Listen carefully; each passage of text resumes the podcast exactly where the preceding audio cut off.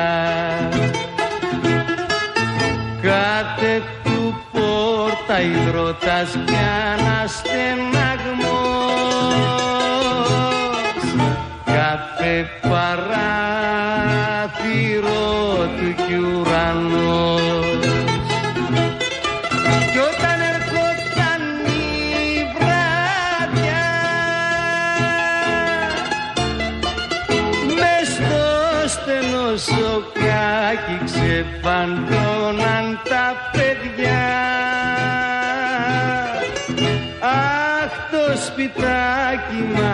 κι αυτό είχε καρδιά. Πάρ' το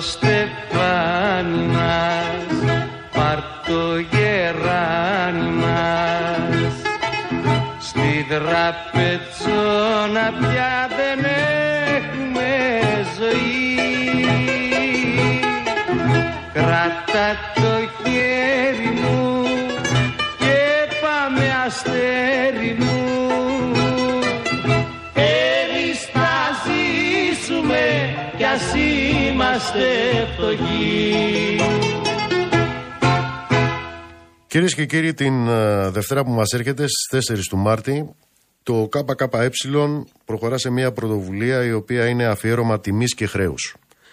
Σε μια συναυλία, συναυλία αφιέρωμα στον ε, κορυφαίο, στον ε, Γρηγόρη Μπιθικότσι. Η συναυλία θα γίνει στο Περιστέρι, στο Ολυμπιακό Κέντρο Πυγμαχίας Γιώργος Στεφανόπουλος. Θα χαιρετήσει ο Γενικός Γραμματέας Κεντρικής Επιτροπής του Κομμουνιστικού Κόμματος, ο Δημήτρης Κουτσούμπας. Και σήμερα λοιπόν, με αφορμή αυτή την ε, εκδήλωση, με αυτή τη συναυλία, έχω τη μεγάλη χαρά και τη μεγάλη τιμή να είναι εδώ μαζί μας ο Γιώργος Νταλάρας, ο άνθρωπος ο οποίος ήδη έχει προχωρήσει σε ένα τέτοιο αφιέρωμα τιμής και χρέους στον ε, Γρηγόρη Μπιθικότσι πριν από λίγους μήνες. Ναι, ήταν νομίζω τον Οκτώβριο του 2023. Έχεις ε, Γιώργο την καλλιτεχνική επιμέλεια αυτής της συναυλίας, αυτού του αφιερώματος και είναι εδώ μαζί μας και ένας ε, σπουδαίος, αγαπημένος, τεράστιος τραγουδιστής ο Κώστας Τριανταφυλλίδης. Κώστα καλώς ήρθες. Καλώς σας βρήκα. Και συνθέτης είναι ο Κώστας, γράφει και ωραία τραγούδια. Έλεγε ο, έλεγε ο Μίκης ότι ε, στο, στην ωραία πύλη του ελληνικού τραγουδιού στη μία πλευρά είναι ο Καζατζίδης στην άλλη πλευρά είναι ο Μπιθικότσης. Ε, δεν έλεγε ψέματα ο Θεοδωράκης, ποτέ δεν έλεγε ψέματα. Έτσι είναι. Ο Θεοδωράκης έλεγε ότι η φωνή του Μπιθικότση είναι η συνισταμένη των φωνών του λαού. Και αυτό ήταν ο Μπιθικότσης. Γιώργο, είναι και κυρίως μέσα από τα τραγούδια που είπε ο Μπιθικότσης. Φυσικά. Τα τραγούδια που είπε ο Μπιθικότσης είναι αυτό το, το συλλογικό εμείς. Ναι. Ο Μπιθικότσης είναι φαινόμενο. Από την άποψη ότι έχει πει τα περισσότερα και τα ωραιότερα και τα πιο σημαντικά τραγούδια αυτού που λέμε ιστορικού ελληνικού τραγουδιού. Ο καθένας βέβαια μπορεί να έχει μια δική του προσωπική ιστορία για το τι είναι τραγούδι για εκείνον, ποια φωνή τον εκφράζει, πότε εξαρτάται πότε τον ακούει, με ποιες παρέες, ε, σε τι επιδίδεται την, τη στιγμή που ακούει κάποιο τραγούδι. Αλλά έξω από αυτά, αν καταφέρουμε φύγουμε λίγο από τη γη και δούμε λίγο πιο ψηλά τα πράγματα, θα δούμε ότι ο Μπιθικότσης δεν είναι απλά ένας τραγουδιστής, είναι όλη η πατρίδα. Όλη η Ελλάδα είναι ο Γρηγόρης Μπιθικότσης. Έχουν υπάρξει και άλλες πολύ καλές φωνές. Και ο Καζατζίδη, ο οποίος είναι επίσης από τους σπουδαιότερους που έχουμε και είναι και δάσκαλός μας. Τώρα, εμείς και οι δύο που είμαστε εδώ, και ο Κώστας και εγώ, είμαστε ε, λάτρε του Μπιθικότσι. Ε, εγώ για, για μια παραπάνω, ένα παραπάνω λόγο ότι η φωνή μου είναι, ταιριάζει στην ε, νοοτροπία του τραγουδιού του Μπιθικότσι και όχι του Καζατζίδη. Ο Καζατζίδη έχει μια τεράστια φωνή μεγάλη. Δεν μοιάζει η δική μου φωνή. Κατάλαβε να πω. Και έτσι ε, ο δάσκαλός μου για να μάθω να τραγουδάω από μικρό παιδί στην ουσία ήταν ο Γρηγόρης Μπιθικότης και τα τραγούδια του. Με επηρέασε πάρα πολύ ο Μπιθικότης από τα τραγούδια που έλεγε. Αγαπούσα τα λαϊκά τραγούδια, τα σημεριναία, τα ρεμπέτικα. Αγαπούσα πάρα πολύ τον Καζατζίδη όταν ήμουν 8 χρόνων τραγούδησα τα τραγούδια του. Αλλά από το 1962 και μετά ο Μπιθικότσης άλλαξε τη ζωή μου τραγουδώντας τη δραπετσόνα, το γωνιά-γωνιά, το βραδιάζει, μετά την δρομιοσύνη, λίγο πριν το αξιονιστή και πάει λέγοντας. Αυτός ο άνθρωπος πια ανέλαβε να περάσει στο μέλλον όλη αυτή την περίοδο της Ελλάδας μετά τον εμφύλιο. Έχοντας δει πως είναι τα ξερονήσια, έχοντας ζήσει παρέα και φυλακισμένος ή συγκρατούμενος με το Μίχη και άλλους ανθρώπους της ελληνικής διανόησης που τότε ήταν διωγμένοι. Άρα λοιπόν ο κόσμος γνωρίζει πολύ καλά τι ακριβώς έχει κάνει ο Μπιθικότσης. Ο Μπιθικότσης όμως δεν ήταν μονοσήμαντος. Ήταν ένας πολύ ιδιαίτερος συνθέτης, έγραψε απίστευτα τραγούδια. Πριν τον βρει ο, ο έξυπνος άνθρωπος, ο Θεοδωράκης και γιατί ο Θεοδωράκης το έκανε αυτό. Έβλεπε τι συμβαίνει στο λαό και έπαιρνε τους καλύτερους. Γι' αυτό πήρε και τον Καζατζίδη στην αρχή, βράχο βράχο τον καημό μου, τη θυσέλσα από τα νιάτα μου και όλα αυτά. Και μετά πήρε τον Πυθικότσι όταν κατάλαβε ότι αυτός ο άνθρωπος είναι ένας ψάλτης, ο οποίος κοιτάει στο μέλλον. Αυτό έκανε ο Θεοδωράκης. Όμως ο Γρηγόρης νωρίς νωρίς το 1952 άρχισε να γράφει τα τραγούδια του. Το πρώτο τραγούδι είναι το Καντήλι Τρεμοσβήνη με απλοϊκούς στίχους αλλά αριστερό τραγούδι. Το καντήλι τρεμοσβήνει σε μια κάμερα φτωχή. Έτσι ξεκινάμε. Και μετά βεβαίως έγραψε πολύ ωραία λαϊκά τραγούδια σε τούτο το στενό. Αργότερα έγραψε ε, όλα αυτά τα πολύ ωραία τραγούδια που είπε. Ε, έγραψε το τρολοκόριτσο, ένα από τα ωραιότερα λαϊκά ζεμπέκικα που ακόμα και σήμερα στις μέρες μας που δεν υπάρχουν πια πολλά λαϊκά μαζιά δεν υπάρχει περίπτωση να μην ακούσεις το τρελοκόριτσο μέσα σε αυτό. Αυτός λοιπόν είναι ο πολυσύνθετος άνθρωπος του ελληνικού τραγουδίου, ο Γρηγόρης Μπιθικότση. Ε, Μιας και το ανέφερες, να πούμε ότι ανέφερες το, το Μίκη. Η συνάντηση του Μίκη Θοδωράκη με τον Γρηγόρη Μπιθικότση είναι στη Μακρόνισο. Είναι τη στιγμή που ε, ο Θοδωράκης ε, είναι στο, με τον, τον μεταφέρουν και στο τμήμα μεταγωγών είναι ο επίσης ε, μακρονισιώτης ε, Μπιθικότσης και γνωρίζονται κατά τη διάρκεια της μεταφοράς του, του, του, Θοδωράκη. Κώστα, εσύ ως νεότερος, ακούγοντας τον, ε, ακούγοντας τον, ε, τον Μπιθικότση, ποια Ελλάδα σου έρχεται στο μυαλό; Θυμίζω στους ακροατές μας ότι ο Κώστας Τριανταφυλλίδης είναι ένα παιδί ε, που έχει βιωματική σχέση με την Ελλάδα που τραγουδάει ο Μπιθικότσης γιατί ναι. ο Κώστας είναι γεννημένος από πολιτικούς πρόσφυγες στην Τασκένδη, έρχεσαι πολύ μικρό στην Ελλάδα. Ναι. Καταρχάς ε, στην, ε, στους Έλληνες Τασκένδης ο Μπιθικότσης ήταν ε, το, το πρώτο και το τελευταίο τραγούδι που, που ακούγαμε. Δηλαδή, εμένα το ανούρισμά μου ήταν το, σε τούτο το στενό, ας πούμε, ή το ε, του βοτανικού ο Μάγκας. Και θυμάμαι χαρακτηριστικά, γιατί τότε ερχόντουσαν οι δίσκοι που ερχόντουσαν στη, στην Τασκέντη ήταν ένας μπορεί να ερχόταν το, το μήνα. Αυτός λοιπόν που σίγουρα θα παίρναγε όλα τα σπίτια ήταν ένας δίσκος του, του Μίκη Θοδωράκη, οι περισσότεροι ήταν με ερμηνευτή το Γρηγόρη Μπιθικότσι. Σε μένα ο Μπιθικότσης είναι τόσο οικείο και τόσο ε, προσφυλές στο άκουσμα της φωνής του που νομίζω πως είναι ένας δικός μου άνθρωπος, ένας συγγενής μου. Είναι ο παππούς μου, είναι κάποιος άνθρωπος που τον ξέρω πάρα πολύ καλά. Και αυτό που, δε, που πρέπει να σημειώσω λίγο και λίγο παραπάνω είναι ότι αυτό δεν σταμάτησε ποτέ να συμβαίνει και στη δική μου συνείδηση αλλά και σε όσων φέραν και ακούγαν και ε, βάλανε μέσα τους τη φωνή του η οποία περιλαμβάνει πέρα από αυτό που, είπε, που είπατε και νωρίτερα εμένα μου, μου έδινε το, τον χρωματισμό και τα αρώματα της χώρας από, το, από τις Κυκλάδες και τα βουνά της ε, Θράκης και της Μακεδονίας μέχρι το χώμα της Κρήτης και τη θάλασσα της ε, Ικαρίας. Όλα αυτά τα φέρει μέσα του. Τα χρώματα της φωνής του και, και ο τρόπος που το εξέφραζε. Αυτό λοιπόν είναι κάτι που ξεπερνάει την ανθρώπινη υπόσταση έτσι όπως τη γνωρίζουμε εμείς. Έτσι. Είναι κάτι που Σωστά. όταν το, το καταλάβεις καταρχάς γίνεσαι καλύτερος. Σε όλα τα πράγματα. Και το πιο σημαντικό απ' όλα είναι ότι κατανοείς γιατί η ελληνικότητα πρέπει να συντηρηθεί και να διατηρηθεί με αυτά τα χαρακτηριστικά. Είναι αυστηρό αυτό, αλλά έτσι πρέπει να είναι. Ο κύριος εδώ, που στέκεται εδώ, αυτό που έχω να πω είναι ότι ο τρόπος που ακουμπάει, ο τρόπος που αγαπάει και που φροντίζει αυτά τα τραγούδια είναι ανεπανάληπτος θα ήθελα πάρα πολύ να βρισκόταν κάποιος, κάποιοι μάλλον, για να δούνε τι σημαίνει σεβασμός στο έργο ενός ανθρώπου που έχει προσφέρει τόσα πολλά. Όχι μαθητής. Επειδή εδώ δεν έχουμε κάμερα, είπες ο κύριος αυτός και έδειχνες στον Ταλάρα. Ναι. Ε, θα μας πεις στη Υπάρχει κι άλλος. συνέχεια. θα μπορούσα να δείχνω εσένα κι εμείς. Όχι, εγώ α μην ασχοληθώ θέλ- καλύτερα με ενορχιστρώσεις. είναι, είναι βαθιά συγκινητικός ο τρόπος που το κάνει. Θα μας πεις πώς έχει δουλέψει ο Νταλάρα για όλη αυτή τη δουλειά. Πάμε να ακούσουμε Γρηγόρη Μπιθικότση.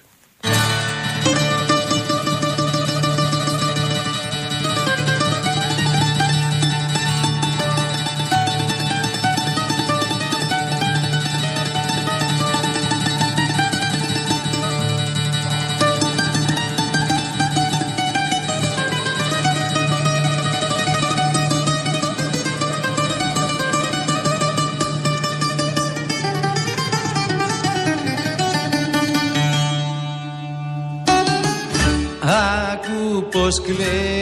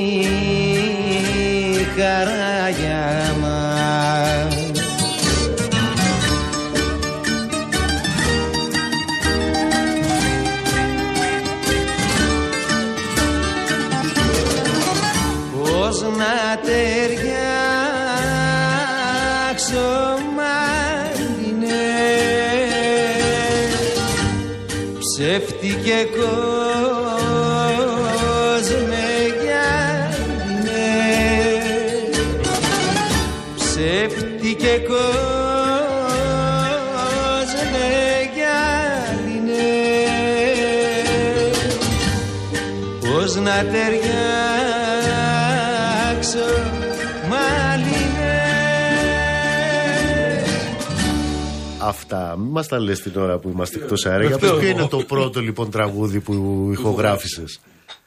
Του βοτανικού ο Μάγκας πέθανε την Κυριακή. και Σε τι υπάρχει. ηλικία; Τριών χρονών. Τριόχρονο. Πώς έγινε αυτό; Ε, ήμασταν στο σπίτι μαζεμένοι όπως κάποιες φορές που σημαντιόμασταν όλοι μαζί και ο παππούς μου είχε το κακό συνήθειο να ηχογραφεί αυτά που κάναμε εκεί και να τα κρατήσει για αρχείο. Και μία από αυτές τις ηχογραφίες ήταν και του βοτανικού ο Μάγκας που πέθανε την Κυριακή. Ναι. Να μας το φέρει να τα ακούσουμε βέβαια κάποια Οπωσδήποτε. στιγμή. και έχω κι άλλο. Έχω, έχω και το. Θα κάνω ντούβρε πονηρή. Το έμαθα από άλλον αυτό. Πάλι σε ηλικία τριών ετών. Πιο, λίγο πιο μεγάλο, 3,5. Ελληνορώσικη προφορά. Ελληνορώσικη. και λίγο ουσμπέκικη.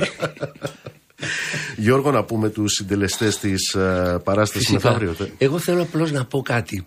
Πρέπει να πω ένα μεγάλο ευχαριστώ. Θα φανεί λίγο περίεργο, αλλά είναι σημαντικό γιατί έχω παραδείγματα. Το Κομμουνιστικό Κόμμα Ελλάδος εδώ και λίγο καιρό κάνει πράγματα πάρα πολύ σωστά και πάρα πολύ καλά. Δεν μπορούμε να μην το αναφέρουμε αυτό. Και ο Γενικός Γραμματέας, ο κύριος Κουτσούμπας, κάθεται και αφιερώνει, παρότι είναι ένας άνθρωπος που έχει όλες αυτές τις ευθύνες που έχει, σε μια κοινωνία όπως είναι ε, τα πράγματα όπως είναι σήμερα, κάθεται και φτιάχνει κείμενα με, με καημό και με αγάπη για τον Ξαρχάκο, για τον Θεοδωράκη, για τον Πυθικότσι. Δεν το κάνουν πολύ αυτό. Και όλες αυτές οι εκδηλώσεις που γίνανε πάνε πάρα πολύ καλά. Ο κόσμος σέβεται και εκτιμάει σε ένα πολιτικό κόμμα αυτό το κομμάτι. Είναι σημαντικό να το λέμε. Μακάρι να είναι αφορμή να ξυπνήσουν και άλλα κόμματα να κάνουν τέτοια πράγματα. Γιατί ο πολιτισμός με την πολιτική θα έπρεπε να έχουν μια, ένα κομμάτι αισθητικής για να ταιριάζουν πολλά πράγματα και να, όταν μιλάμε να λέμε την αλήθεια να καταλαβαίνουμε τι λέει ο άλλος. Σε αυτή την εκδήλωση λοιπόν, ε, ξαναλέμε, ο, ε, ο Γιώργος Νταλάρας έχει την καλλιτεχνική επιμέλεια υπό την αιγίδα του ΚΚΕ την ε, Δευτέρα στο Περιστέρι. Ποιοι είστε μαζί, Ε, εγώ δεν κάνω και τίποτα σπουδαίο. Τι θα πει, έχω την. Καλά, θα την μας πει ο ευθύνη. Τριανταφυλλίδης εντάξει τι τώρα. κάνεις, ναι. Δεν μπορεί Ε, να ό- πεις. όλοι, όλοι είμαστε ε, συνυπεύθυνοι. Απλώς εγώ ως πιο παλιός. Ε, έχω ένα χαρακτήρα. Μην ξεχνάτε ότι είχα και το, έχω το καμάρι να λέω ότι ήταν και φίλος μου ο Μυθικότσης. Περάσαμε πολύ ωραίες στιγμές μαζί. Θα είναι και ο, ο Γρηγόρης, που, ο, ο γιος του, που είμαστε φίλοι και με αυτόν οικογενειακά εδώ και πάρα πολλά χρόνια και νομίζω σε σένα προσωπικά σου έχω πει ότι τον- ο- με τον Πυθικότσι γνωρίζομαι, εκείνος μου το ανέφερε, από δύο χρονών παιδάκι. Όταν, κάποια, ε, όταν κάποιο πρωί μετά τη δουλειά ο Λουκάς ξέχασε να μας πάρει και τους δύο, λέει το Χρήστο και με πήρε το Χρήστο μόνο. Εμένα με άφησε και με πήρε ο Μπιθικότη να με πάει στο σπίτι. Λοιπόν, τέτοια πράγματα από τότε είναι η σχέση.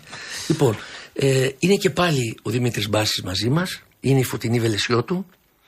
Είναι ο Γρηγόρης ο Μπιθικότσης, είναι η Σταυρούλα ε, Σαμπαλίδη, η Ασπασία Στρατηγού και ο Κώστας Τριανταφυλλίδης που είναι εδώ μαζί μας. Ε, του, λέω το πάλι γιατί στο Μελωδία όταν κάναμε την, ε, ε, την εκδήλωση για τον Πυθικότσι που το κάνει και αυτό για μένα είναι σημαντικό και τα ραδιόφωνα ε, να μπαίνουν μέσα σε αυτό το παιχνίδι ε, ήταν ε, και άλλοι τραγουδιστές. Τώρα δεν βολεύουν όλες οι ημερομηνίες. Κάποιοι μπορούν, κάποιοι δεν μπορούν και έτσι το κάνουμε τώρα με αυτή την παρέα. Θα είναι Ο και η Μπάσης- χοροδία του θα, Χιόντογλου. θα είναι και η χοροδία. Τα παιδιά έρχονται από, την, ε, από το Βόλο και για μένα είναι πολύ σημαντικό. Δείχνουν αγάπη για αυτό το είδος τραγουδιού και είναι πάντα μαζί μας. Τους χρωστάμε ευγνωμοσύνη γι' αυτό. Τώρα, ε, η μουσική μας ε, νομίζω ότι καλό να τους πούμε, καταχαίρονται κι αυτοί. Έχουμε τρία μπουζούκια. Είναι ο Μαχαίρα ο Βαγγέλης, ο Καρακάκης ο Βασίλης, ο Γιαννάκης ο Σταματογιάννης και η μουσική μας είναι ε, η ευθύνη για την ορχήστρα και για το να παίζουμε όλοι καλά και σωστά την έχει ο Παπαχριστούδης ο Γιώργος. Είναι ο Γρυσμπολάκης που παίζει ο, Μα, ο Μάνος ακορντεόν, ο Βαλαρούτσος που παίζει κιθάλα, κιθάρα, ο Κωνσταντίνου Κώστας παίζει μπουζούκι, ο Μαρίνος Τραγουδάκης παίζει κρουστά και την μπάνια που τα χρειαζόμαστε για τα τραγούδια του Θεοδωράκη. Είναι ο Γιώργος Χατζόπουλος και αυτός κιθάρα, ο Γρηγόρης Συντρίδης στα τύμπανα, ο Στράτος Αμνιώτης ε, στα κρουστά και ο Άρης Ζέρβας με το βιολοντσέλο του. Είναι λίγο παράξενη ορχήστρα, αλλά είναι και, είναι και, είναι και παράξενο το ρεπερτόριο του, του Μπιθικότσι. Δεν μπορείς, κάποια στιγμή πρέπει να ακούσεις το βιολοντσέλο. Πρέπει να ακούσεις ένα πνευστό. Τώρα ξέχνα το πνευστό, θα είναι μαζί μας ο. Ο Αποστόλης ο Βαγγελάκης που παίζει και φλάουτο, παίζει και κλαρίνο, παίζει και τις φλογέρες. Άρα λοιπόν είναι μια πλούσια ορχήστρα για να μπορέσει να αποδώσει όλο αυτό το υλικό. Να πούμε ότι είναι σε 7 η ώρα θα γίνει είναι η παράσταση, έτσι. Ναι. Η και να πούμε και τους τρεις τεχνικούς, γιατί και αυτό παίζει ρόλο. Στις δικές μας συναυλίες, τουλάχιστον ο κόσμος χαίρεται ότι ακούει έναν καλό ήχο. Και αυτό το χρωστάμε στον Κουλούρη, τον Βαγγέλη, στον Αντώνη Ζαχόπουλο και στον Γιάννη Μανιατάκου που φτιάχνει τα, τα φώτα. Στις 7 η ώρα λοιπόν τη Δευτέρα, στις 4 του μήνα, στο Ολυμπιακό Κέντρο Πυγμαχίας, στο Περιστέρι, στη γενέτειρα δηλαδή του Γρηγόρη Μπιθικότσε, είναι η συναυλία αφιέρωμα τιμής και χρέους του ΚΚΕ προς τον κορυφαίο Έλληνα τραγουδιστή.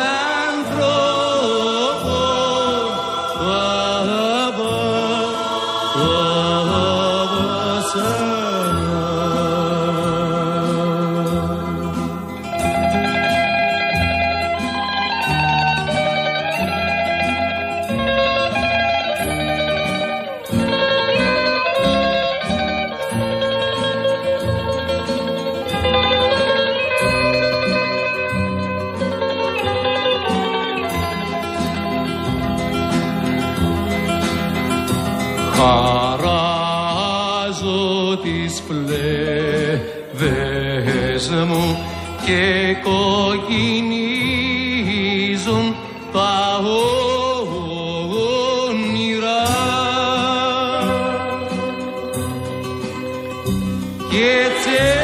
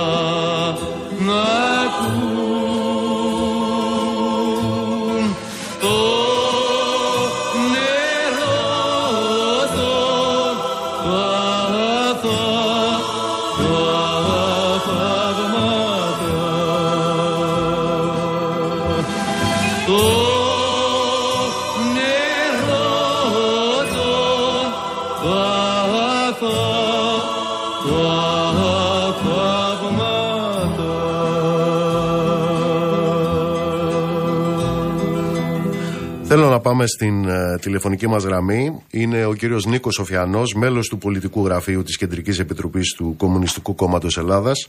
Το ΚΚΕ, επαναλαμβάνω, παίρνει την πρωτοβουλία για αυτή την ε, συναυλία αφιέρωμα τιμής και χρέους ε, στον ε, Γρηγόρη Μπιθικότσι τη Δευτέρα στις 4 του μήνα στο Περιστέρι, στο Ολυμπιακό Κέντρο Πυγμαχίας, Γιώργος Στεφανόπουλος, σε 7 η ώρα το απόγευμα. Κύριε Σοφιανέ, καλησπέρα. Καλησπέρα κύριε Μπογιόπουλε.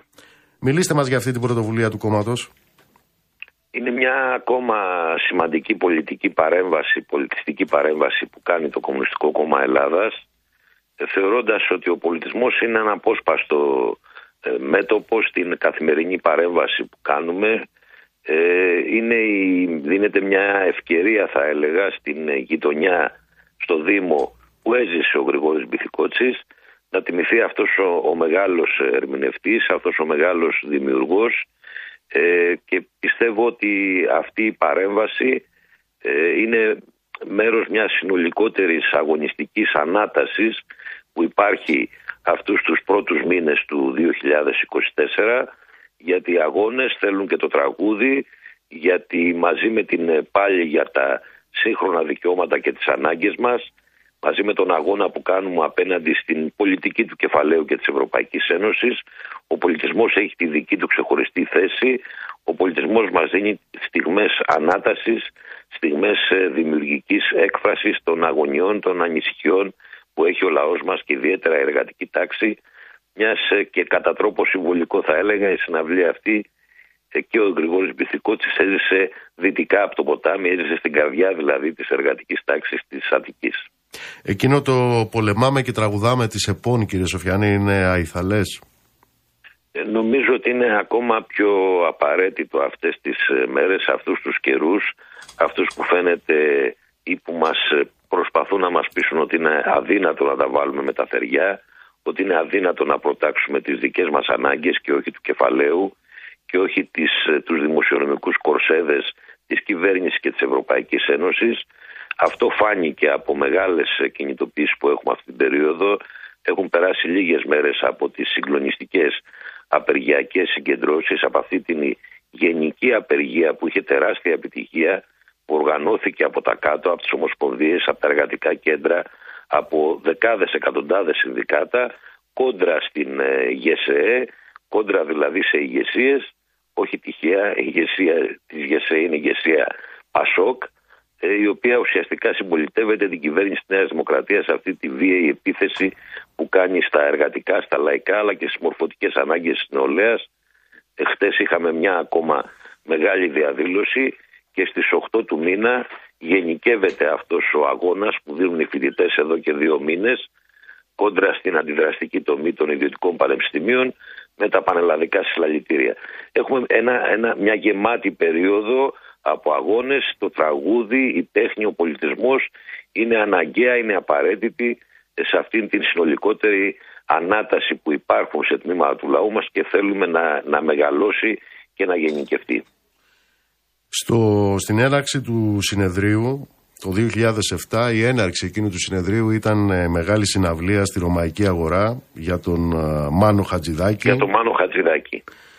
Συναυλία αφιέρωμα για τον ε, Σταύρο Ξαρχάκο, Μίκης Θοδωράκης βεβαίως, τώρα Γρηγόρης Μπιθικότσης, το φεστιβάλ Θάνος της ΚΝΕ. Μικρούτσικος, Θάνος ο Μικρούτσικος. αγαπημένος Θάνος Μικρούτσικος του φεστιβάλ. Αναφέρω Ε, ιδιαίτερα τον Μάνο Χατζηδάκη και τον Σταύρο Ξαρχάκο. Μ- μήπως είστε περισσότερο ευρύχωροι από ό,τι λένε κάποιοι; Ε, δεν ε, βάζουμε ταμπέλες στην ε, προσπάθεια να αποτίσουμε τιμή ε, και να θυμηθούμε αλλά και να γνωρίσουν οι νεότερες γενιές τους μεγάλους δημιουργούς αυτής της χώρας γιατί το έργο κρίνεται από τη δυνατότητα που δίνει να συμβάλλει στην ανάταση του λαού μας.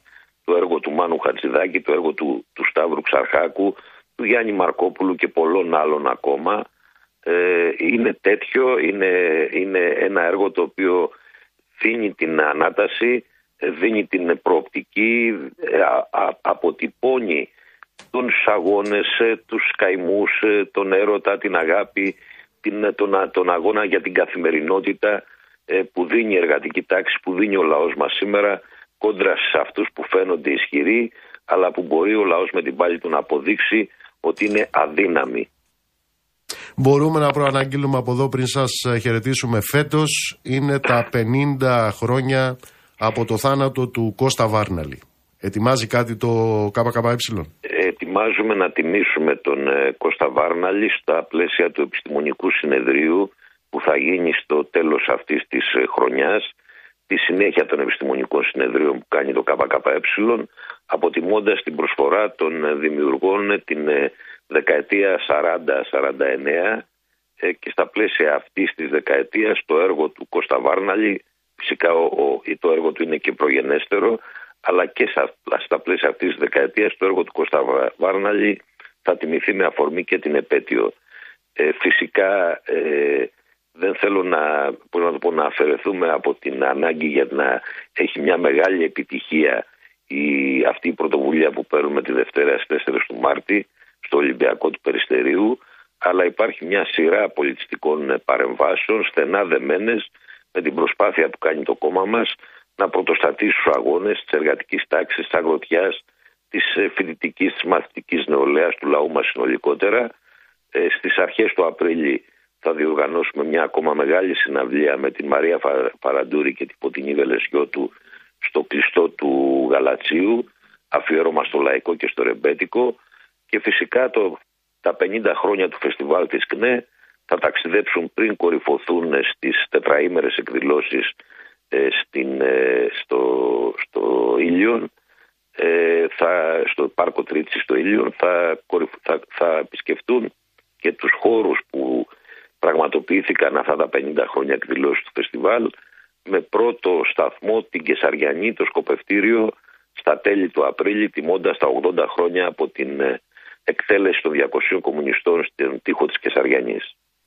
Κύριε Σοφιανέ, θέλω να ευχαριστήσω θερμά. Να είστε καλά. το ραντεβού μας λοιπόν τη Δευτέρα. Τους ε, φίλους μας τη Δευτέρα να τιμήσουμε τον Γρηγόρη Μπιθικότσι. Να είστε καλά, ευχαριστώ πολύ.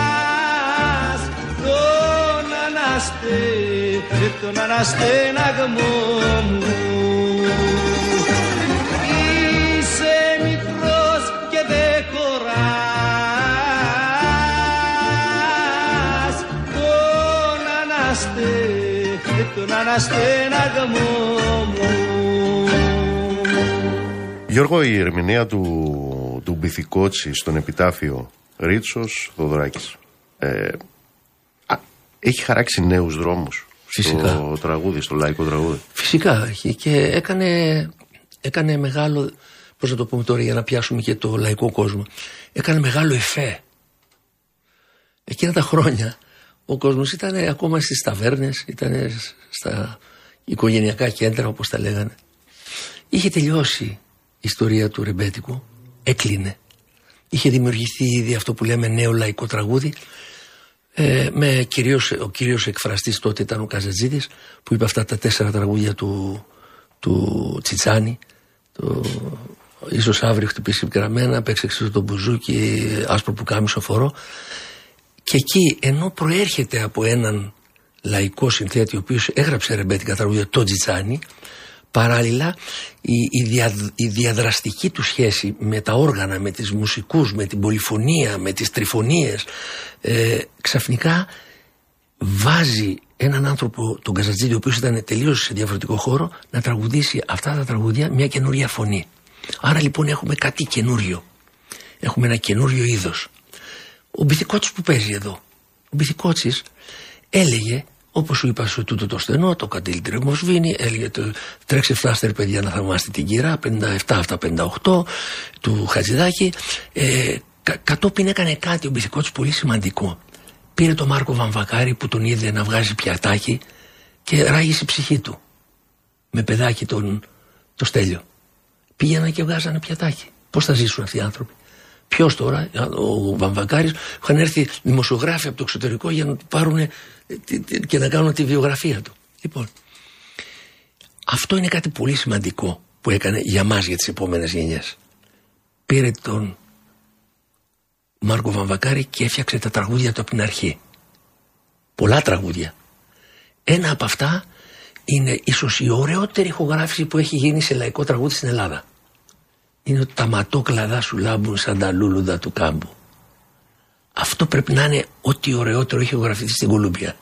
Είχαμε και τη χαρά, την τύχη να έχουμε την Κολούμπια, η οποία Κολούμπια, όπως είχαμε πει και στην άλλη εκπομπή, έγινε εδώ για να ε, δημιουργήσει ένα σκαλοπάτι για τις αραβικές χώρες.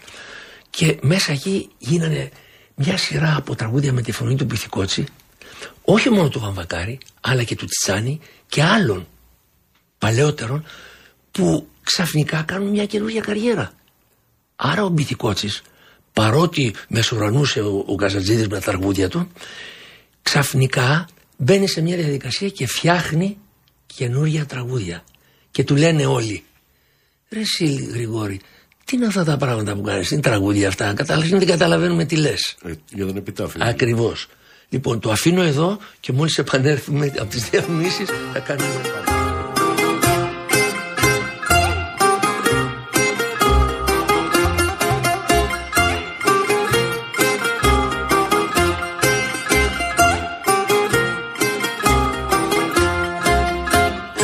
Τα ματοκλάδα σου λαμπούν βρε σαν τα λουλούδα του κάμπου σαν τα λουλούδα του κάμπου βρε τα ματοκλάδα σου λαμπούν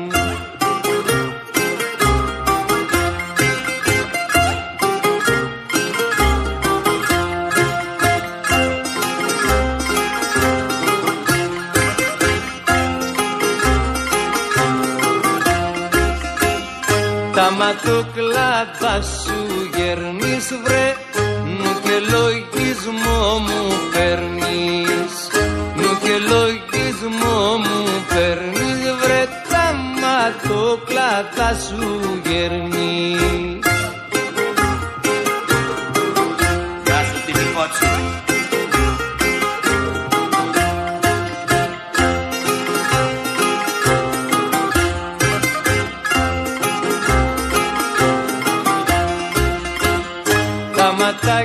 ματάκια σου αδερφούλα βρε Μου ραγίζουν την καρδούλα. Μου ραγίζουν την καρδούλα βρε Τα ματάκια σου αδερφούλα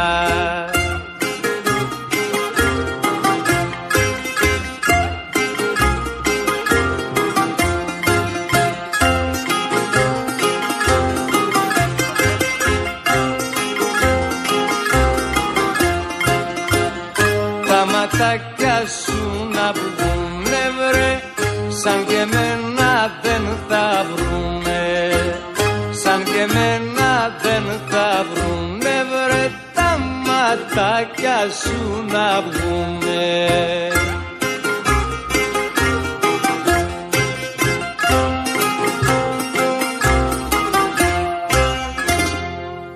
Καλησπέρα, καλησπέρα σε όσους μπήκατε τώρα στη συχνότητα. Δεύτερη ώρα της εκπομπής Real FM 97 και 8 στην Αθήνα. Η Μαρία Χριστοδούλου είναι στην α, ρύθμιση του ήχου. Ο Στέλιος Κορδούτης στο τηλεφωνικό κέντρο στο 211-200-8200. Ηλεκτρονική τρόπη επικοινωνίας με SMS, γραφετερία, ελκενό, το μήνυμά σας και αποστολή στο 19600. Με email στη διεύθυνση στούντιο παπακυρίαλfm.gr. Είμαστε εδώ με τον Γιώργο τον Νταλάρα, τον Κώστα Τριανταφυλλίδη με αφορμή την ε, μεγάλη συναυλία τη Δευτέρα στις 4 του μήνα που διοργανώνει το Κομμουνιστικό Κόμμα Ελλάδας στο Περιστέρι, στο Ολυμπιακό Κέντρο Πυγμαχίας Γιώργος Στεφανόπουλος, 7 η ώρα το απόγευμα. Συναυλία αφιέρωμα τιμής και χρέους στον ε, Γρηγόρη Μπιθικότσι. Γιώργο, αυτό που ακούσαμε είναι αυτό που έλεγες προηγουμένως, είναι αυτή η ηχογράφηση; Ναι, ναι, ναι. ναι. Καινούριο στούντιο, καινούριος ήχος, καινούρια αντίληψη. Μας διηγιώσουν, ε, λέγαμε για το πώς άλλαξε, χάραξε νέους δρόμους στο λαϊκό τραγούδι αυτή η ερμηνεία, αυ, αυτό το έργο, ο επιτάφιος Ρίτσος Θοδωράκης Μπιθικότσης. Και μας έλεγες πώς. Πώς, Πώς τον ο αντι- ίδιος, ναι, ναι, ε, πώς το τον, αισθανόταν. Πώς, το αντι- πώς τον αντιμετώπιζαν οι παρέες του. Λοιπόν, με την παρουσία του Μπιθικότσι αρχίζουμε και βλέπουμε κάποια διαφοροποίηση στην έκφραση των λαϊκών τραγουδιστών. Θα θυμίσω εδώ το εξής. Ο Γιάννης Δρίτσος όταν είπε τα τραγούδια του επιταφείου ε, προσπαθούσε να εξηγήσει τι συμβαίνει και έλεγε με τα δικά του λόγια σας το λέω η φωνή του Μπιθικότσι δεν χάνεται, δεν σβήνει, δεν θα μπώνει ούτε μία συλλαβή. Και αυτό το βλέπουμε και στα ματόκλαδά σου λάβουν, που δεν ήταν του Θεοδωράκη και του Ρίτσου. Κοίταξε πώς έλεγε αυτά τα λόγια. Βέβαια, άλλαξε και η ηχογράφηση. Σε αυτή την ηχογράφηση που ακούμε, ακούμε το Γρηγόρη Μπιθικότσι, λίγο ακούγεται τον μπάσο και ένα μπουζούκι. Τίποτα άλλο σχεδόν δεν ακούμε. Τότε ήταν έτσι τα πράγματα. Ήταν τρία-τέσσερα όργανα και η φωνή στο 100. Και όλα τα άλλα λίγο πιο κάτω. Τώρα είμαστε σε μια εποχή που όλα είναι αντίθετα. Θα υπάρχει κάποιος λόγος γι' αυτό. Αλλά εκείνο το τραγούδι εκείνη τη στιγμή ήταν η ροκιά της εποχής. Δεν είναι καθόλου τυχαίο που εγώ ήμουν 10 χρονών όταν το άκουσα και τρελάθηκα με αυτό το τραγούδι. Γιατί τρελάθηκα; Λοιπόν, τι γίνεται τώρα; Ο Γρηγόρης Μπιθικότης ήταν ένας άνθρωπος του λαού. Με λαϊκό λεξιλόγιο, με τη- τα καλαμπούρια και τις πλάκες, με τους ομοειδεάτες του και τους φίλους του, τους καλαμπουρτζίδες, τα, ω, αυτά που ξέρετε. Τον ρωτούσαν λοιπόν, ρε Γρηγόρη τι έχεις πάθει; Τι είναι αυτά τα πράγματα που λες τώρα. ε; Λες ε, παιδί μου που χάθηκες να πούμε και λοιπά, αυτά τα λέει η μάνα, εσύ είσαι άντρας, πώς τα λες αυτά; Του λέγανε αυτές τις χαζομάρες που λέμε όλοι. Μία, δύο, τρεις. Δεν το άντεχε αυτό ο Γρηγόρης κάποια στιγμή και προσπάθησε να τους εξηγήσει τι σημαίνει. Και όπως λοιπόν μαζεμένη καμιά κοσαριά μουσική, οι άνθρωποι της Κολούμπια, του λέει ρε εσείς, όπως μιλάει, μην πιάνεις τον κόρο, ήταν. δεν τα καταλαβαίνετε αυτά, αλλά αυτά είναι φρέσκα κουλούρια. και δεν μπορούσε κανείς να απαντήσει τίποτα άλλο. Δηλαδή όλη αυτή η παραφιλολογία, τι είσαι εσύ, γιατί το λες, πώς το λες, και είναι αυτά τα, τα ρητά, οι ρίσεις του Μπιθικότσι που λέει πού να σου εξηγώ. Και δεν χρειάζεται να πει τίποτα άλλο, λέει πού να σου εξηγώ, οπότε αποφεύγει τα πάντα και σου αφήνει ένα παραθυράκι να σκεφτείς. Δεν είπε τίποτα ούτε για το Θεδωράκι, ούτε για το Ρίτσο. Σε ποιον θα τα έλεγε αυτά; Σε, να έλεγε τι; Που ακόμα και σε- μετά από δύο χρόνια ψηφίσαν και τα δέντρα. Δεν ξέρω αν το θυμάσαι το 62 με τον Καραμαλή. Το έχω διαβάσει. Και μετά τα ξυλώναν τα πεζοδρόμια. Οι... Ο Τριανταφυλλίδης θα το θυμάται που είχε γεννηθεί τότε. ναι. Ακριβώς. Οι οικοδόμοι ξυλώναν, ξυλώναν τα, τα πεζοδρόμια. Εγώ 12 χρόνια παιδάκι ήμουν σε εκείνες τις διαδηλώσεις. Λοιπόν, τι να πει και τι να εξηγήσει. Έλεγε λοιπόν, άσε τώρα που να σου εξηγώ και έφτανε. Και όταν έρχεται η ώρα να του πούνε, ρε παιδί μου, αυτά τι τραγούδια είναι, δεν καταλαβαίνουν τι λένε. Και τους έλεγε, μην πιάνεστε κορόιδα, ρε, αυτά είναι φρέσκα κουλούρια. Και τελείωνε η συζήτηση. Έβλεπε ο άνθρωπος ότι αυτά ήταν φρέσκα κουλούρια. Το εννοούσε ήξερε ότι αυτό είναι το φαγητό μας, το μελλοντικό. Από τώρα και μπρος έτσι θα ράβουμε, έτσι θα ξυλώνουμε, έτσι θα πλένουμε, έτσι θα, θα μιλάμε. Και ήταν και βαθιά φιλοσοφημένος. Έτσι. Βαθιά, λαϊ, με λαϊκή σοφία, αλλά. Να, α πούμε, αυτό τώρα είναι μια απάντηση τόσο εύστοχη που δεν, δεν, δεν μπορείς να πεις και τίποτα. Έτσι είναι. Να σε ρωτήσω Κώστα, με αυτόν τον τρόπο ε, που μας περιγράφει εδώ όλη αυτή την ιστορία ο Νταλάρας σας βάζει να κάνετε και πρόβες; Άπαπα αυτά. τώρα είναι. Αλλά Εκεί. κάτσε, κάτσε να το ρωτήσουμε τη Φωτεινή. Λοιπόν, έχουμε μια τεράστια φωνή μαζί μας, μια σπουδαία κυρία. Φωτεινή μου, γεια σου. Φωτεινή Βελεσιώτου. Καλησπέρα, καλησπέρα Νίκο, καλησπέρα σε όλους. Γεια σου Γεια σου, Φωτεινή μου, γεια. Φωτεινούλα. Για πες μας, πώς Τι ε, να πω. προσέρχεσαι σε αυτή τη συναυλία μεθαύριο; Ε, με πολύ μεγάλη χαρά γιατί το κάναμε το, το Σεπτέμβριο στο ηρωδιο Οπότε τώρα είναι διπλή η χαρά γιατί το ξανακάνουμε. Με τέτοιους άξιους συνεργάτες ε, μόνο χαρά μπορεί να έχεις. Και όταν ε, α- αφιερώνεις αυτή τη συναυλία σε, έναν, ε, σε μια υπέροχη φωνή και έναν υπέροχο συνθέτη, τον Γρηγόρη Πικότσι εννοώ, ε, τα πράγματα είναι αλλιώς. Αλλιώς τραγουδάω, γιατί και στο πρόγραμμα που τραγουδάω μόνη μου, πάντα εντάσσω τραγούδια του, του Γρηγόρη. Τα έχω μέσα στο πετσί μου, πώς να τους πω, όλους όλους απευθύνομαι. Είναι. Τον καιρό, που Πραγματικά. έπαιζες, τον καιρό που έπαιζες μπάσκετ, Μμμ. πριν από τις μέλισσες, Πριν από τις μέλη. Πολύ. επάνω στη Θεσσαλονίκη υπήρχε στο δικό σου το ρεπερτόριο πάντα ο Μπιθικότσης; Βέβαια, βέβαια, βέβαια. Βεβαίως.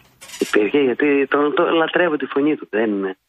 Είναι μια φωνή εγκεφαλική δηλαδή για μένα. Δεν, δεν, αναντικατάστατη. Ο νομίζω. Νταλάρας αυτή την επιμέλεια που έχει κάνει είναι στο ύψος των περιστάσεων; Είναι μοναδικός ο Γιώργος, ό,τι κάνει. Δηλαδή, ε, όσα χρόνια το γνωρίζω, ε, νομίζω ότι ό,τι κάνει είναι α- τέλειο. Απλά τέλειο. Τον εκτιμώ βαθύτατα. τον Γιώργο. Η, η Φωτεινή θα πει και μερικά τραγούδια του Μπιθικότσι απρόσμενα, γιατί είναι τόσο λαϊκά. Τα... Όμως η Φωτεινή τραγουδάει σαν τον Μπιθικότσι. Δεν είχαμε πολλές φωνές. Για σκεφτείτε. Πριν Ε, από την. Περίπου στον τόνο. Στον Πριν, τόνο του ακριβώς, Γρηγόρη. στους, στους τόνους Ναι. του Γρηγόρη. Μμμ. Γιατί έχει ένα βάρος η φωνή της επειδή είναι μπάσα φωνή, κοντράλτα, χαμ, έχει χαμηλές. Τραγουδάει ωραία και ξερά, έτσι όπως τραγουδούσε ο Μπιθικότσης. Και είναι πολύ λίγες αυτές τις φωνές. Ήταν η Μπέλου που τραγουδούσε έτσι και είναι μια σχολή που δεν την έχουμε συχνά. Αυτή τη στιγμή η, η κυρία Βελεσιώτου έχει αντικαταστήσει αυτό το κομμάτι που μας έλειπε από, την, από, το, από τους Έλληνες τραγουδιστές. Το κάνει εκείνη. Να δεις πως λέει αυτά τα τραγούδια. Είναι τυχαίο που όταν ο Μπιθικότσης λέει Στη δραπετσό, στη δραπετσόνα. Λίγοι άνθρωποι καταλαβαίνουν τι ακριβώς. Γιατί τονίζουμε αυτές τις λέξεις. Αυτός λοιπόν ήξερε. Στη δραπετσόνα, για να μην κάνεις λάθος ότι είναι κάπου αλλού, είναι στη δραπετσόνα. Και έτσι τραγουδάει και η Φωτεινή. Και αυτό το είχε σε λιγότερο βαθμό, δηλαδή ήταν πιο λυρική η Βίκη Μοσχολιού. Ε, Κοίταξε πόσοι λίγοι άνθρωποι μέσα σε αυτά τα 50-60 χρόνια λίγοι άνθρωποι τραγουδάνε έτσι. Δύσκολο να ξαναβρούμε πυθικότσι, δεν θα βρούμε ποτέ. Ποτέ. μ, Έτσι νομίζω κι εγώ. Ποτέ δεν θα βρούμε πυθικότσι. Και, και δεν ξέρω αν χρειάζεται να βρούμε. Αυτός είναι εκεί που είναι. Πέρασε. Ο, έλεγε, ο, ο Ελίτης έλεγε ότι ο πυθικότσης δεν είναι απλώς μια οντότητα, είναι μια στιγμή που ξεπερνάει το χρόνο. Το λέγε νωρίς νωρίς αυτό το 60. Φωτεινή μου, χαιρόμαστε πάρα Ναι, πολύ ναι, που Νίκος, είσαι εδώ. Ευχαριστώ. Ευχαριστώ Να είσαι για τη καλά. φιλοξενία Ευχαριστούμε και πάρα θα πάρα τα πολύ. αυτό. Και πολύ Έτσι. λυπάμαι που θα είμαι εδώ και δεν θα είμαι εκεί την, ε, τη Τι Δευτέρα. να κάνουμε. Δεν πειράζει. Θα Να τα σε- ακούσεις. Να είσαι καλά. Ευχαριστούμε πολύ. Έτσι, ευχαριστώ. Καλή συνέχεια. Γεια Γεια σας. σου Φωτεινή, γεια σου,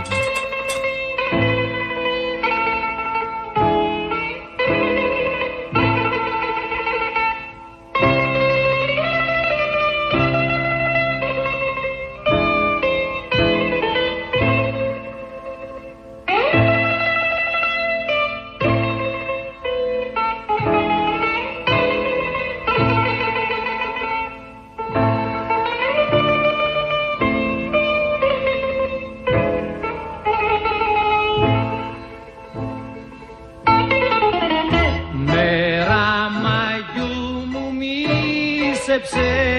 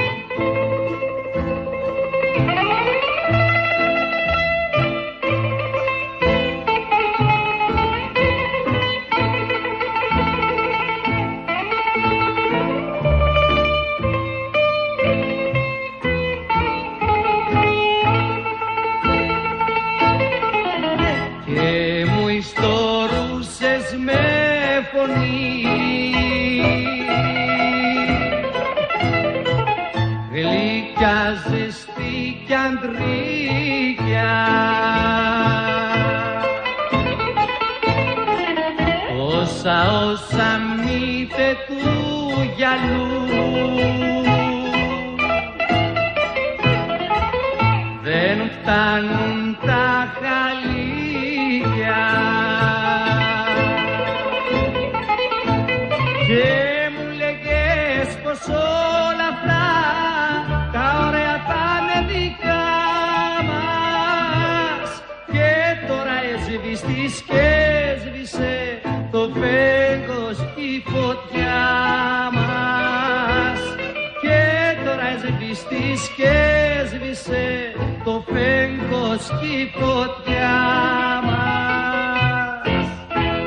Κώστα, για πες πώς το έχει δουλέψει ο Νταλαράς όλο αυτό; Αυτό πρέπει να το δεις, πρέπει να το ζεις από κοντά. Δηλαδή, εντάξει, γνωριζόμαστε και πολλά χρόνια και έχω πολύ μεγάλη εμπειρία πια δίπλα του.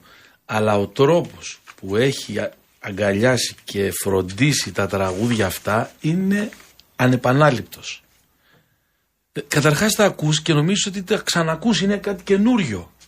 Γιατί ανέφερε και πριν όλη την ορχήστρα και, όλο, και όλα τα όργανα, όλους τους μουσικούς που, που έχει διαλέξει. Είναι μια καινούρια σύσταση των τραγουδιών που έχει τραγουδήσει ο Μπιθικότσης η οποία σε αφήνει άφωνο. Λες τώρα τι έγινε ρε φίλε; Τρία μπουζούκια.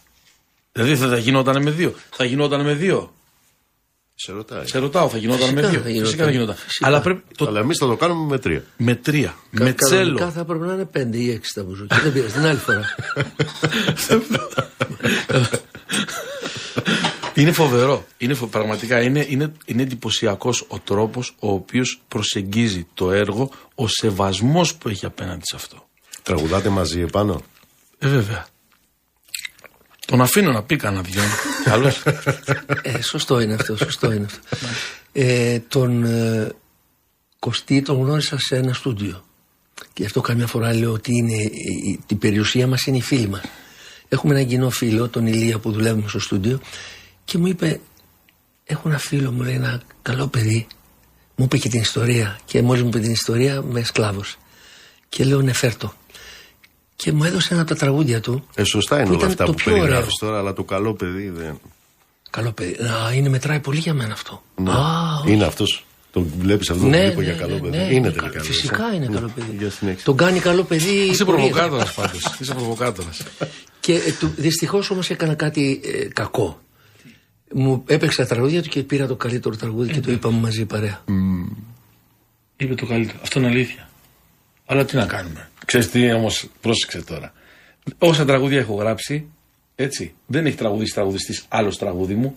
Το είπε ο Νταλάρας. Τώρα, σε ποιον να πάω να δώσω εγώ τραγούδι, πες Σε μου. όλους, σε όλους να δώσεις. Γιατί έχεις και φίλους καλούς και σε αγαπάνε και πρέπει να δώσεις. Γιώργο, πες μου κάτι. Έλεγε ο Μπιθικότσης, ο Ξαρχάκος είναι ο γιος της υψηλής μουσικής οικογένειας Μίκης Μίκης και, και Μάνου. Μάνου, φυσικά. Έτσι. Έτσι έλεγε. Καλά, πολλοί λέγανε διάφορα πράγματα. Ο Ξαρχάκος όμως είναι μια τεράστια δύναμη. Ε, καλά κάνεις και το φέρνεις τώρα γιατί ξεχάσαμε να πούμε ότι πάρα πολλές επιτυχίες του Μπιθικότσι είναι του Σταύρου, του Ξαρχάκου, του Σπανού. Είναι, τρα- είναι ανθρώπων που δεν το, δεν το περιμένεις. Ας πούμε για παράδειγμα ο Μπιθικότσης είχε ένα πολύ καλό φίλο, στενό φίλο, το Σταύρο Κουγιουντζή. Είναι σχεδόν άγνωστο. Κάνανε παρέα μαζί, μιλούσανε, γελούσανε. Πολλά ανέκδοτα. Ξέρεις, ο- ξέρεις ότι ο Μπιθικότσης έχει πολύ χιούμορ; Πολύ χιούμορ. Μιλάμε πλάκα, από πολύ μεγάλη πλάκα. Και ε, αυτός σαρκαζότανε, έκανε μιμήσεις. Ε, ωραίος τύπος. Ε, ήθελες να κάνεις παρέα μαζί του. Και βέβαια αυτό που έχει μείνει σε μένα και είμαι τυχερός, γιατί τον ξέρω πάρα πολλές δεκαετίες, τον έσαγε από κοντά με πολλά, πολλά στιγμιότυπα που άμα σ- στα- άμα στα πω θα γελάς. Ε, αυτός λοιπόν ο άνθρωπος είπε πάρα πολλά και πολλά σπουδαία τραγούδια. Όλοι περίμεναν στην ουρά κάποια στιγμή να φωνάξουν τον Πηδικότσι να τους πει τραγούδια. Υπάρχει ένα τραγούδι, υπήρχε ένας ο Πιτσιλαρής ένας συνθέτης ο οποίος έκανε μερικά τραγούδια, μετά απομακρύνθηκε, χάθηκε, ξεχάστηκε. Υπάρχει ένα τραγούδι που λέει ε, και το όνειρο που χάνεται πάει και δεν γυρίζει. Ένα εκπληκτικό τραγούδι. Όσοι, όσοι εκείνης της εποχής μεγάλοι πια άνθρωποι το ακούνε, είναι σαν να τους χτυπάει ηλεκτρικό ρεύμα. Άρα ο Βυθικότσης ήταν το όνειρο κάθε συνθέτη. Δεν υπάρχει συνθέτης εκείνης της περίοδου από το 60, 65 και μετά που να μην ήθελε τον Πυθικότσι να του πει ένα τραγούδι. Και σε, πο- πολλοί το καταφέρανε. Ο Ξαρχάκος είναι μια, μια ιδιαίτερη ιστορία για τον Πυθικότσι. Πάμε να ακούσουμε έναν α, θεϊκό Ξαρχάκο με τη φωνή βεβαίως του τεράστιου Μπιθικότσι.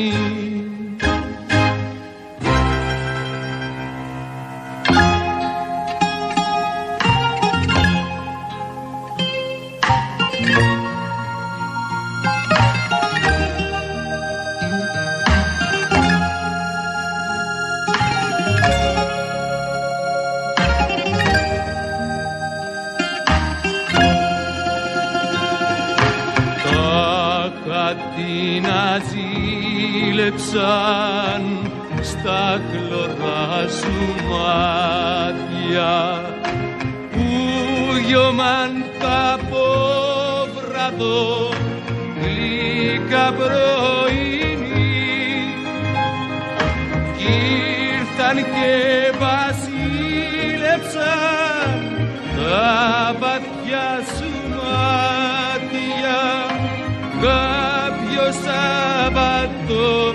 βράδο στη Κεσαριανή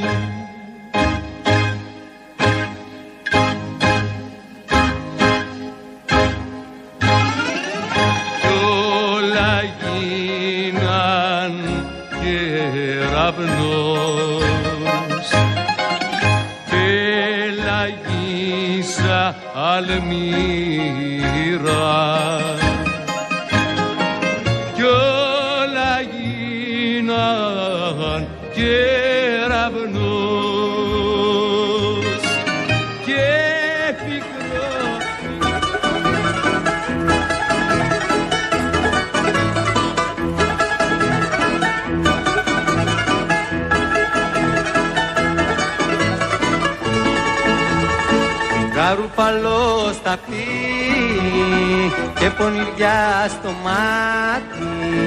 Η τσέπη άδεια πάντοτε και η καρδιά γεμάτη.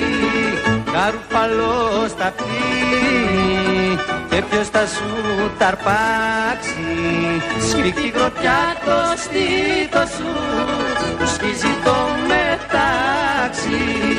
Είπα τα πόδια τσίφτησα Τσίγκανα Τούρκο γύφτησα. Τσίγκανα Τούρκο γύφτησα. Είπα τα πόδια τσίφτησα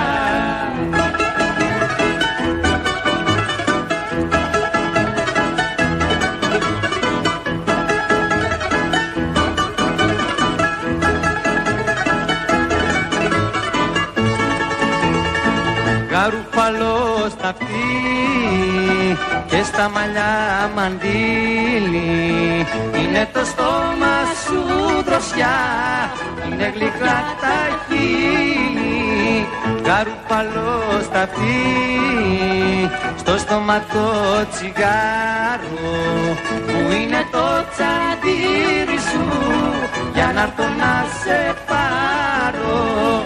Φέρε μια βόλτα τσίφτησα Τσίγκανα Τούρκο γύφτησα Τσίγκανα Τούρκο γύφτησα Φέρε μια βόλτα τσίφτησα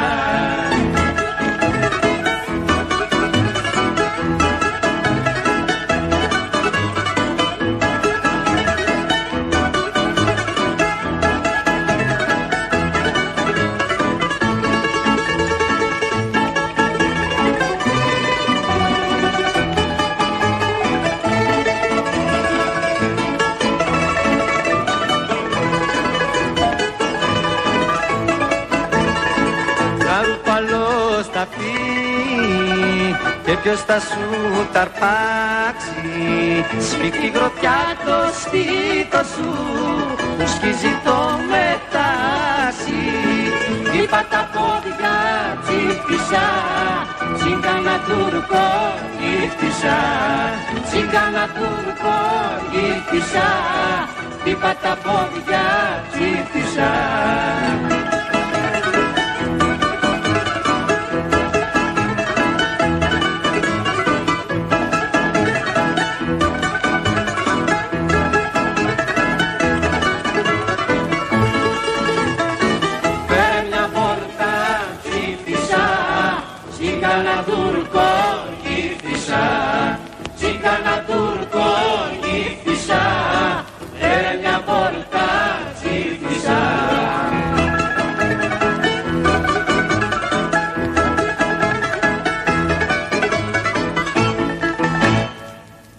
Είχαν ρωτήσει το Γρηγόρη Μπιθικότσι γιατί Γρηγόρη έβγαλες Γρηγόρη το παιδί και είχε απαντήσει γιατί όταν πεθάνω θέλω ένας Γρηγόρης Μπιθικότσι να γυρίσει στο σπίτι. Κύριε Μπιθικότσι, κύριε Γρηγόρη Μπιθικότσι, καλώς ήρθατε. Καλησπέρα. Καλησπέρα σας, καλησπέρα Νίκο, καλησπέρα Γιώργο, καλησπέρα Κώστα. Γεια σου, Γιώργο. Πείτε μας για αυτή αυτός τη. ήταν ο Γρηγόρης, όπως τον περιέγραψες Νίκο. Ναι, ε, αυτά έλεγε και μόνο αυτός μπορούσε να τα πει αυτά. Πείτε μας για αυτή την κληρονομιά που κουβαλάτε.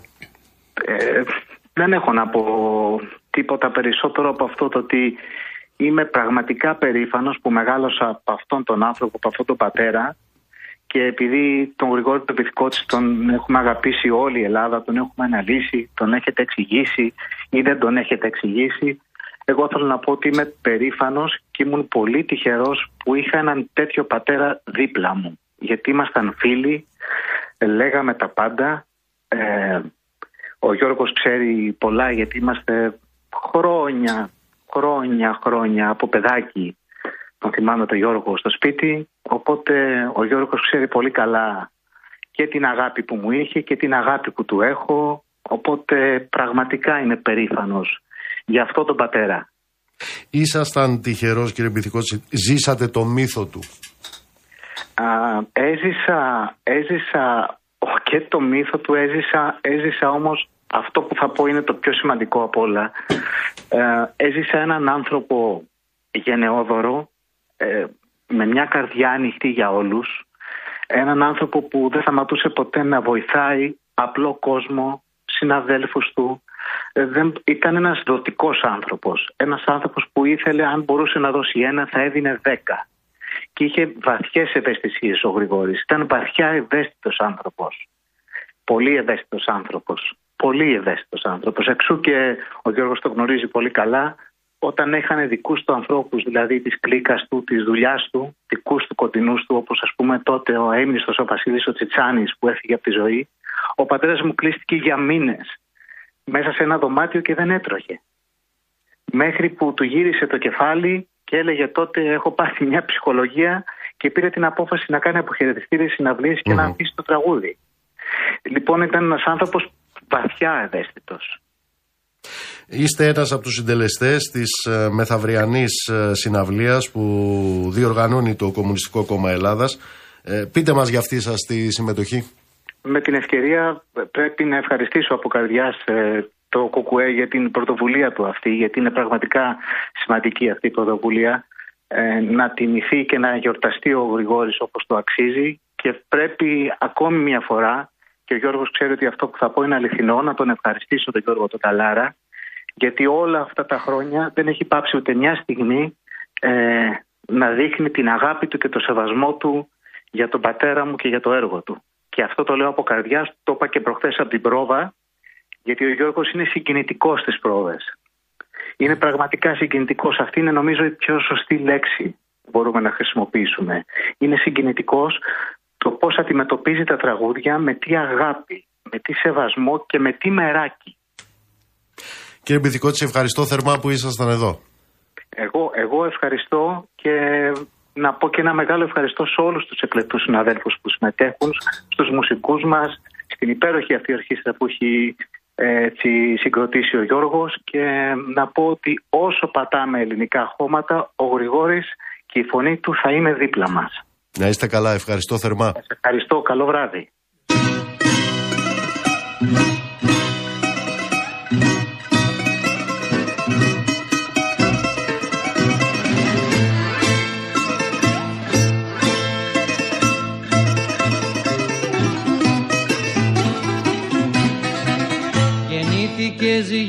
Την καταστροφή. Και ήρθες να γκρεμίσεις μια ζωή. Δεν συλλογιστήκες τι πας να κάνεις. Μαχαίρι μου πήξες τρελή θα με πεθάνεις. Και τώρα τρελό κορίτσο γελάς.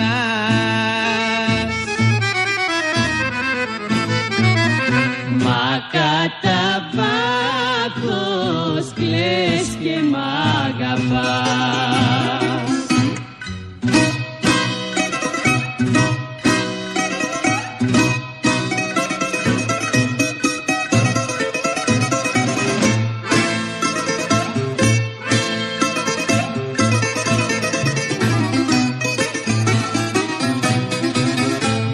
ποτήρι πίναμε κι δυο. Τώρα τα έχεις κάνει ρημάδιό Που με παράτησες χωρίς αιτία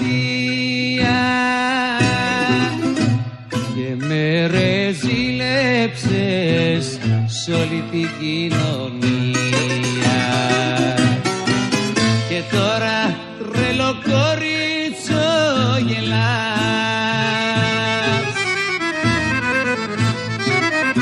Μα κατά πάθος κλαις και μ' αγαπάς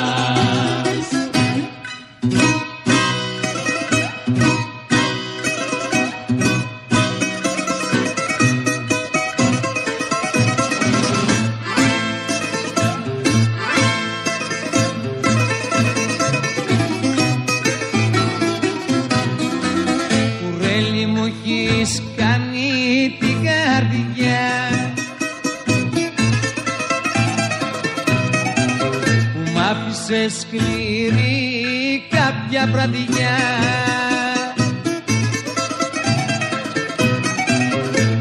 Παλάτι σου χτίσα πάνω στα αστέρια.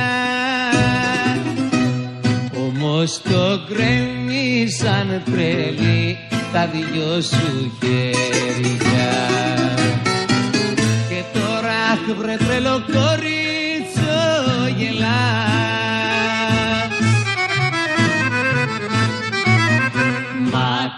κατά πάθος κλαις και μ' αγαπάς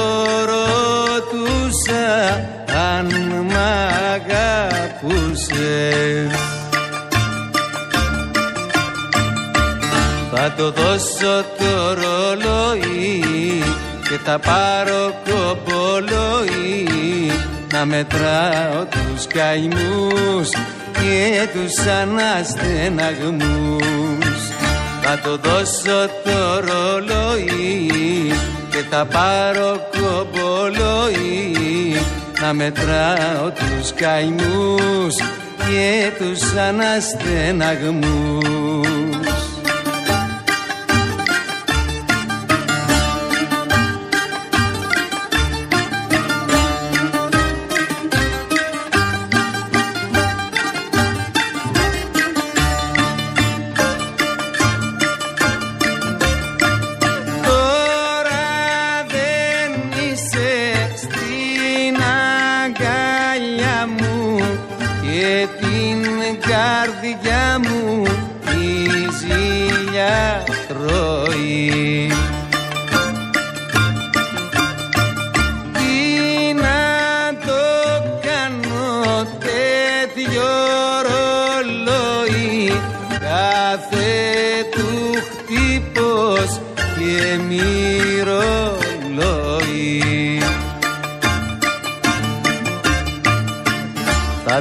δώσω το ρολόι και θα πάρω κομπολόι Λοιπόν, επειδή εδώ τα λέμε όλα, θέλω να σε ρωτήσω το εξής.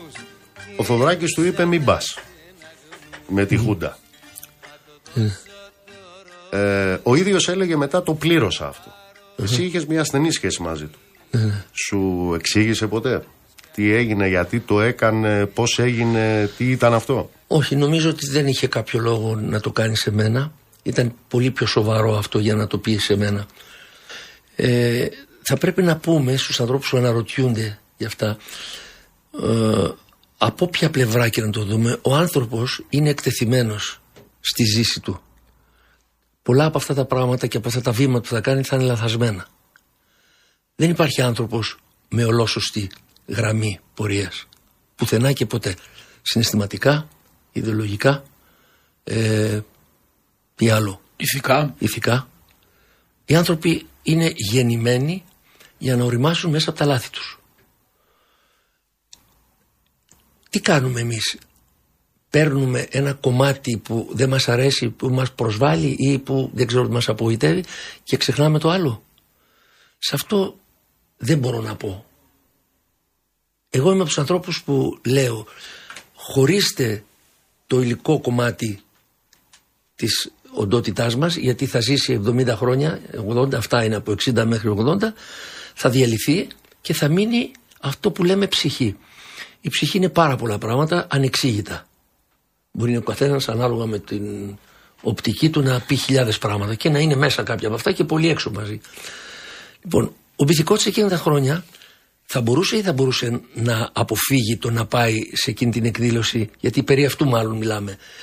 Ε, Πήγε σε μια εκδήλωση της 21ης Απριλίου μέσα στο Παναθηναϊκό στάδιο. Ε, Όμως ο Μπιθικότσης πριν γίνει αυτό είχε ήδη τραγουδήσει τη Ρωμιοσύνη, είχε τραγουδήσει τον Επιτάφιο, είχε τραγουδήσει το Άξιο Νεστή και ήταν και ο άνθρωπος που είχε πει τα περισσότερα λαϊκά τραγούδια του Θεοδωράκη που μιλάνε για την ε, εργατική τάξη και ε, μπορεί να φοβήθηκε. Γιατί αν τον απειλήσανε ευθέως, πράγμα που αυτό το ξέρω, γιατί αυτό μου το είπε, τον απειλήσανε ευθέως. Γι' αυτό απάντησε στο γράμμα του Θεοδωράκη ότι ε, εσύ με θέλεις ως τραγουδιστή αλλά έχεις δει ποτέ τραγουδιστή με κομμένο λαρίγκι αυτό του απάντησε λοιπόν νομίζω ότι να μην είμαστε πολύ αυστηροί σε πράγματα που δεν ξέρουμε ούτε καν εμείς οι ίδιοι αν ζούσαμε εκείνη την εποχή τι θα κάναμε άλλο να ζεις στη διάρκεια ενός πολέμου που πρέπει να πάρεις μια θέση αναγκαστικά και πώς είναι τα μέτωπα του πολέμου και πού θα, πού θα καταλήξεις μπορείς να γίνεις και εχθρός της ίδιας σου οικογένειας αν χρειαστεί. Λοιπόν, ευτυχώς δεν ζήσαμε εκείνες τις εποχές. Τώρα, επειδή ρωτάς εμένα, Νίκο, αν εγώ ήμουν εκείνη την εποχή, δεν ξέρω αν άντεχα να πω όχι. Ο Θεοδωράκης άντεξε. Είχε μια δομή μέσα του σκέψη του και ο χαρακτήρας του τέτοιος που είπε: Όχι, εγώ θα τα, θα τα βάλω μαζί τους. Θα πάω στη φυλακή. Είχε καταφέρει να φτιάξει ένα όνομα παγκόσμιο, γι' αυτό και ήρθαν και τον πήρανε από τη φυλακή και τον, τον πήγαν στο Παρίσι. Τον Πυθικότσι δεν θα τον έπαιρνε κανείς να φύγει στο Παρίσι, να τον, να τον ε, προστατεύσει, προστατεύσει κανείς. Ούτε καν οι φίλοι του θα μπορούσε να ζήσει στην παρανομία ο Πυθικότσι. Δεν ήταν άνθρωπος που θα μπορούσε να το κάνει αυτό. Είναι άλλο το επίπεδο του Θεοδωράκη και των άλλων που κρύβονταν και τελείως διαφορετική η υπόσταση του λαϊκού τραγουδιστή, του λαϊκού ήρωα Γρηγόρη Μπιθικότσι.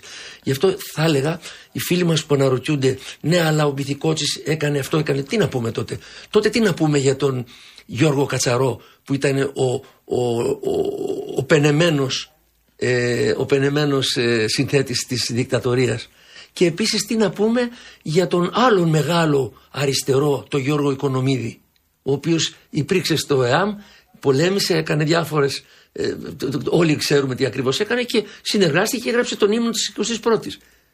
Είναι μερικά πράγματα που πρέπει να τα λέμε. Η άποψή μου είναι ότι καλό θα είναι τα Ελληνόπουλα όποτε μπορούμε να τα φροντίζουμε, να τους παρέχουμε πληροφορίες καλές ή κακές, αρνητικές ή όχι για να μπορούν να έχουν μια καθαρή σκέψη όταν θα οριμάσουν. Εσύ είσαι ο Πιτσιρικάς που είδε το μπιθικό να χορεύει το τελευταίο ζεμπέκικο; Εγώ είμαι, ναι. Πού, πού ήσουνα; Εσύ και κάτι δεκάδες χιλιάδες. Και ναι, καμιά εικοσαριά χιλιάδες ήταν τότε. Αυτό όμως ξέρεις ποιος το έχει φτιάξει; Ο, ο, ο κύριος που είναι απέναντί μου. Ο Νταλάρας το έχει κάνει αυτό. Το 2002 τίμησε τον πυθικό εν ζωή. Και τότε εγώ δούλευα με τον Αντώνη Καλογιάννη και με κάλεσε και ο Καλογιάννης μου λέει: Έλα, μου λέει στο στάδιο Ειρήνης και Φιλίας θα, θα πούμε τραγούδια λέει για τον πυθικότσι. Και ανέβηκα στη σκηνή τότε και τον είδα να χορεύει εκείνο το ζεϊμπέκικο. Το βοτανικό ο Μάγκας είχε ζητήσει τότε. Καλά, δεν θυμάμαι φυσικά. Φυσικά, φυσικά. Λοιπόν, ήταν μια συγκλονιστική στιγμή γιατί ήταν σαν να πετάει. Ήτανε, Υπάρχει Ήτανε- και η φωτογραφία αυτή που. Ναι. ναι, ναι. Ήταν πολύ περήφανος και χάρηκε πάρα πολύ. Την επόμενη μέρα δεν μπορώ να σας πω πόσο, πόσο, πόσο χαρούμενος ήταν. Χάρηκα σαν να ήταν ο πατέρας μου, σαν να- όλα, όλα μαζί και ο δάσκαλός μου. Ήταν σπουδαίο αυτό που έγινε. Θέλω να σας ευχαριστήσω πολύ που μου δώσατε την ευκαιρία να κάνω με αυτόν τον τρόπο μια εκπομπή που έτσι κι αλλιώς την είχα στο μυαλό μου, ένα αφιέρωμα δηλαδή, στον Γρηγόρη Μπιθικότσι. Αφορμή για αυτή μας τη συνάντηση είναι η συναυλία αφιέρωμα τιμής και χρέους του Κομμουνιστικού Κόμματος Ελλάδας τη Δευτέρα στις 4 του μήνα σε 7 η ώρα το απόγευμα. Συναυλία αφιέρωμα στον Γρηγόρη Μπιθικότσι, στο Περιστέρι, στον τόπο που γεννήθηκε, στο Ολυμπιακό Κέντρο Πυγμαχίας, Γιώργος Στεφανόπουλος, θα χαιρετήσει ο Γενικός Γραμματέας Κεντρικής Επιτροπής του ΚΚΕ, ο Δημήτρης Κουτσούμπας. Καλά να περάσετε. Καλή Ευχαριστούμε. συναυλία. Ευχαριστούμε πολύ. Για μια ακόμη φορά Ήταν μπράβο μεγάλη σας που χαρά κάνετε αυτά τα που αφιερώματα. ήσασταν εδώ. Κώστα μου, σε ευχαριστώ πολύ Γιώργο. Και εγώ Σας ευχαριστώ. αγαπάμε Ευχαριστούμε πολύ. πάρα πολύ. Κυρίες και κύριοι, να είστε όλοι και όλες καλά. Ψυχή βαθιά. Το ραντεβού μας είναι την Δευτέρα στις 7 η ώρα το απόγευμα.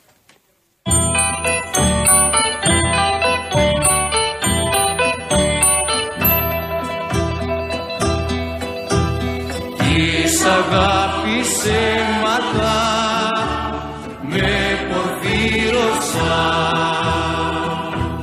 και καρές ανίδωτες με σκιάσαμε